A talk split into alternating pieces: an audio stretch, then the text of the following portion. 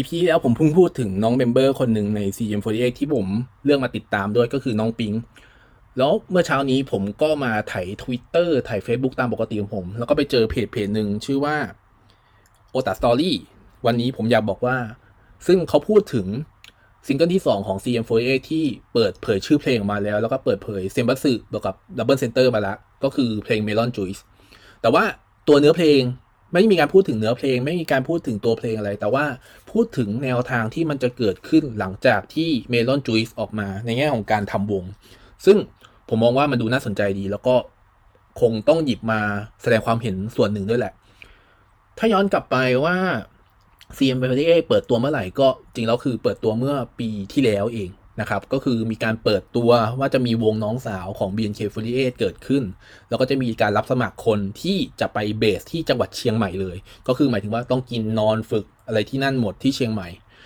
แต่ไม่ได้ปิดกั้นว่าใครจะมาสมัครคนที่จะสมัครจะต้องเป็นคนที่อยู่ภาคเหนือหรือว่าอยู่เชียงใหม่เท่านั้นก็คือเปิดให้คนทั่วประเทศแหละรวมไปถึงเปิดให้ประเทศเพื่อนบ้านมาด้วย ซึ่งตอนนั้นก็เป็นข่าวประมาณหนึ่งแต่ว่าสุดท้ายแล้วคือ member ที่โดนเลือกไปก็มีแต่คนไทยอยู่ในเมืองประเทศไทยนะครับ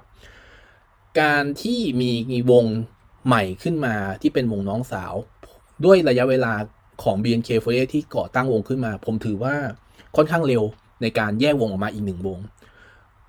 มผมอาจจะมองว่าเร็วเกินไปด้วยซ้ำเพราะว่าด้วยด้วยศักยภาพด้วยอะไรอย่างเงี้ยเอ่อด้วยด้วยวง BNK48 ที่ในช่วงเวลานั้นกระแสค่อนข้างดรอปมาประมาณหนึ่งแล้วนะครับ แล้วก็เรื่องการบริหารที่เป็นข้อกังขาที่ อย่างคนที่ผมติดอย่างผมที่เป็นคนติดตามเองก็ยัง question เหมือนกันว่าเออทำไมจะทำทำไมไม่ทำวงตัวเองให้มันโอเคก่อนวะแล้วค่อยทำวงใหม่เซตอัพวงใหม่เมื่อเมื่อถึงเวลา แต่ว่าถ้ามุมมองแง่ของการทำธุรกิจนะครับ ผมก็เลยผมอาจจะมองว่าเขาตัดสินใจอย่างนั้น ก็เพราะว่ามันมีโอกาส มันมีโอกาสในการทำธุรกิจในการทำวงขึ้นมาอีกวงหนึ่งที่อยู่ในเชียงใหม่ ซึ่งในเชียงใหม่เอง CM48 ไม่ใช่วงแรกที่ไปปักหมุดที่นั่น เพราะว่าเขามีวงมันจะมีวงวงหนึ่งก็คือวง SY51 ที่ค่อนข้างประสบความสำเร็จในการปั้นไอปั้นปั้นน้องๆที่เป็นไอดอลแล้วก็เป็นเด็กฝึกครับ แล้วก็มีออกผลงานเพลงออกมา แล้วก็ได้รับความได้รับการตอบรับที่ค่อนข้างโอเค ทั้งในเชียงใหม่เอง ทั้งในกรุงเทพเอง ดังนั้นอะ48 Group หรือ BNK48 ผู้บริหารผู้บริหาร BNK อะอาจจะมองเห็นโอกาสของการแบ่งเค้กชิ้นนี้ ด้วย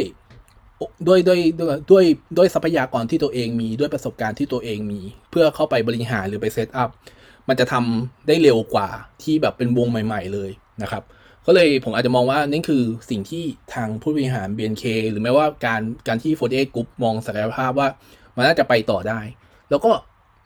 การมีชิไฮนินอย่างรินะ การมีกัปตันอย่างออมปุณยวีร์รุ่นสองมันยิ่งทำให้รู้สึกว่า เออแบบการ โอกาสเนี้ยมันน่าจะมีความเป็นไปได้สูงที่น่าจะประสบความสำเร็จ ในแง่ของการทำวงการ set up วงในเชียงใหม่ ซึ่งพอ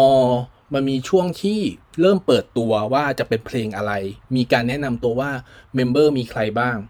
ผมก็เริ่มมองเห็นว่าเออวงนี้มันน่าจะโอเคอยู่นะ แล้วก็ถ้าย้อนกลับไปนิดนึงก็คือว่าตัว CM48 เหมือนกับลินะหรือว่าออมนะครับพูดขึ้นมาว่าจะเป็นวงที่เน้น performance เป็นหลัก ซึ่งพอณปัจจุบันนี้มันพิสูจน์ออกมาว่าวงนี้เป็นวง performance จริง ๆ เน้นการโชว์จริง ๆ แต่ด้วยสถานการณ์หรือว่าความโชคร้ายในช่วงเวลาที่ซิงเกิลที่ 1 อย่างเชียงใหม่ 106 เปิดตัวมา มันก็เริ่มมีสถานการณ์ที่ค่อนข้างไม่ค่อยโอเค เกิดขึ้นอย่างไฟป่าที่เชียงใหม่ ควันไฟป่าที่มันสร้างผลกระทบทั้งหมด หรือแม้กระทั่งตัวโควิดเองที่ทำให้ทุก ๆ อย่างหยุดไปทั้งแทบจะทั้งหมดเลย คือไม่ได้แค่ในเชียงใหม่หรือว่าในกรุงเทพทั่วโลกทุกอย่างหยุดหมดเลย มันเลยทำให้การโปรโมทวิธีการโปรโมทมันหยุดนิ่งไปหมด นอกจากการทำ online activity หรือว่าเปิดตัวในออนไลน์แทบจะทั้งนั้นเลย ซึ่งถ้าย้อนกลับไปตอนที่ผมไปดู live performance จริงผมมีโอกาสไปดู live performance ที่เชียงใหม่ครั้งหนึ่งนะตอนที่ตอนที่โชว์เชียงใหม่หนึ่งศูนย์หกครั้งแรก ซึ่งเป็นตรงกับเดือนกุมภาวันที่เก้าวันที่เก้าปีสองพันยี่สิบซึ่งมันก็ไปตรงกันกับอันนี้ต้องบอกว่าเป็นความบังเอิญบังเอิญมากๆ เพราะผมไปวิ่งเชียงใหม่มาราธอนเอ้ยไม่ใช่เอ่อ CMU มาราธอนพอดี เป็นงานของมหาลัยเชียงใหม่ ที่ผมไปวิ่งเกือบทุกเกือบทุกปีอยู่แล้ว แล้วก็มันเป็นบังเอิญว่ามันเป็นวันเดียวกันกับ ที่จะมีโชว์ที่เมย่ามันก็เลย แล้วก็เลยได้ไปดูจริง ๆ แล้วก็เพราะว่าโอ้โหวงนี้เก่งมากๆว่ะวงนี้โชคดีมากๆเลยที่มีลีนะ วงนี้โชคดีมากๆที่มีออม วงนี้โชคดีมากๆที่มีเมมเบอร์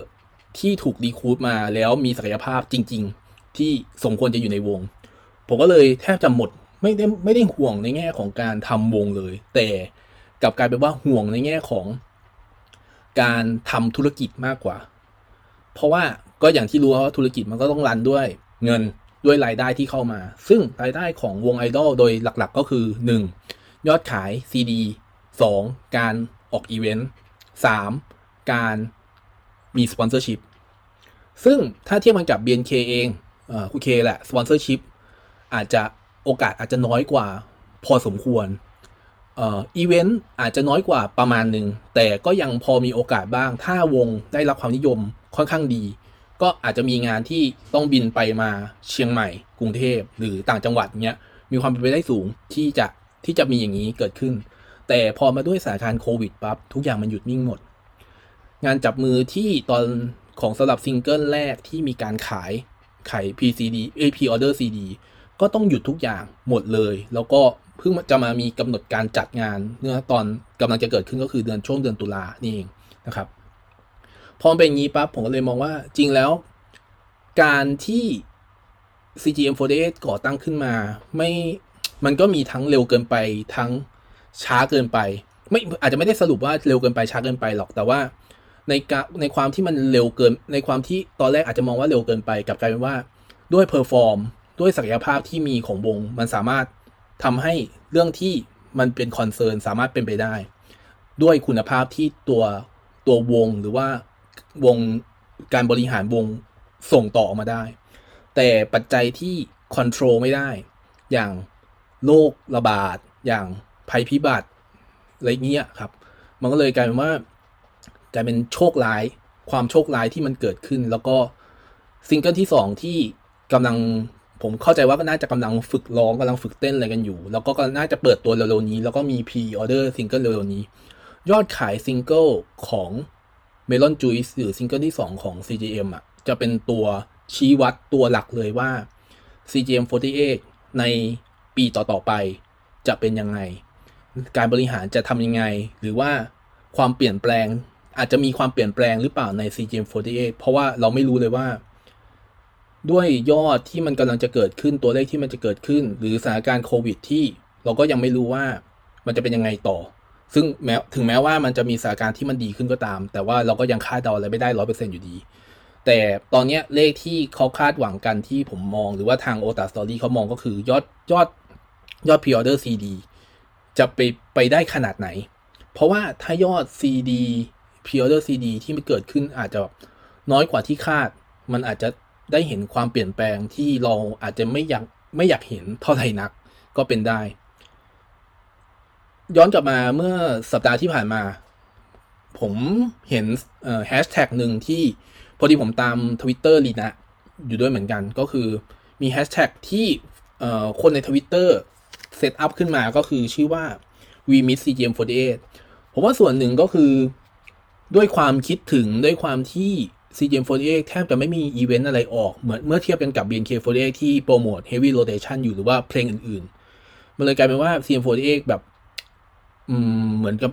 ต้องก็ต้องบอกว่าไม่แทบจะไม่มีงานเลยเลย แล้วก็คนไม่ได้เจอหน้าไม่เจออะไรเลย เพราะว่า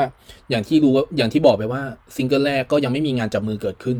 ถ้าถ้าถ้าซิงเกิลแรกมีงานจับมือเกิดขึ้น ผมว่าสถานการณ์อาจจะไม่ได้เป็นแบบอย่างตอนนี้ อาจจะมีอีเวนต์เพราะว่ามีอีเวนต์อยู่แล้ว อาจจะมี sponsorship อาจจะได้ขึ้นแสดงที่อย่างหลากหลายมากขึ้นได้เห็นหน้ามากขึ้น แต่ว่าตอนเนี้ยสิ่งมันเกิดขึ้นก็คือทุกคนเจออยู่ในออนไลน์หมดเลยนะครับ ดังนั้นน่ะตัวชี้วัดหลักๆ ก็คือยอดขาย p ีออเดอร์ณตอนนี้แล้วก็เดี๋ยวคงต้องมาดูว่า งานจับมือที่จะเกิดขึ้นในกรุงเทพจะได้รับ feedback มากน้อยขนาดไหน รวมไปถึงงานจับมือที่อยู่ในเชียงใหม่ที่จะจัด ผมไม่แน่ใจว่าจะจัดกี่ครั้งเพราะว่าตอนแรกตั้งเอาไว้ตั้งหมุดเอาไว้เป็นแบบจัดสองครั้ง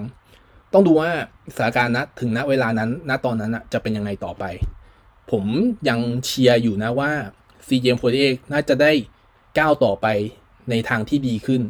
เพียงแต่ว่าต้องได้รับการสนับสนุนจากแฟนๆทุกๆคน แล้วผมเชื่อว่าจะมีแรงสนับสนุน ที่เยอะขึ้นและมากขึ้นเรื่อยๆ ด้วยสถานการณ์ที่ดีขึ้นเรื่อยๆนะครับ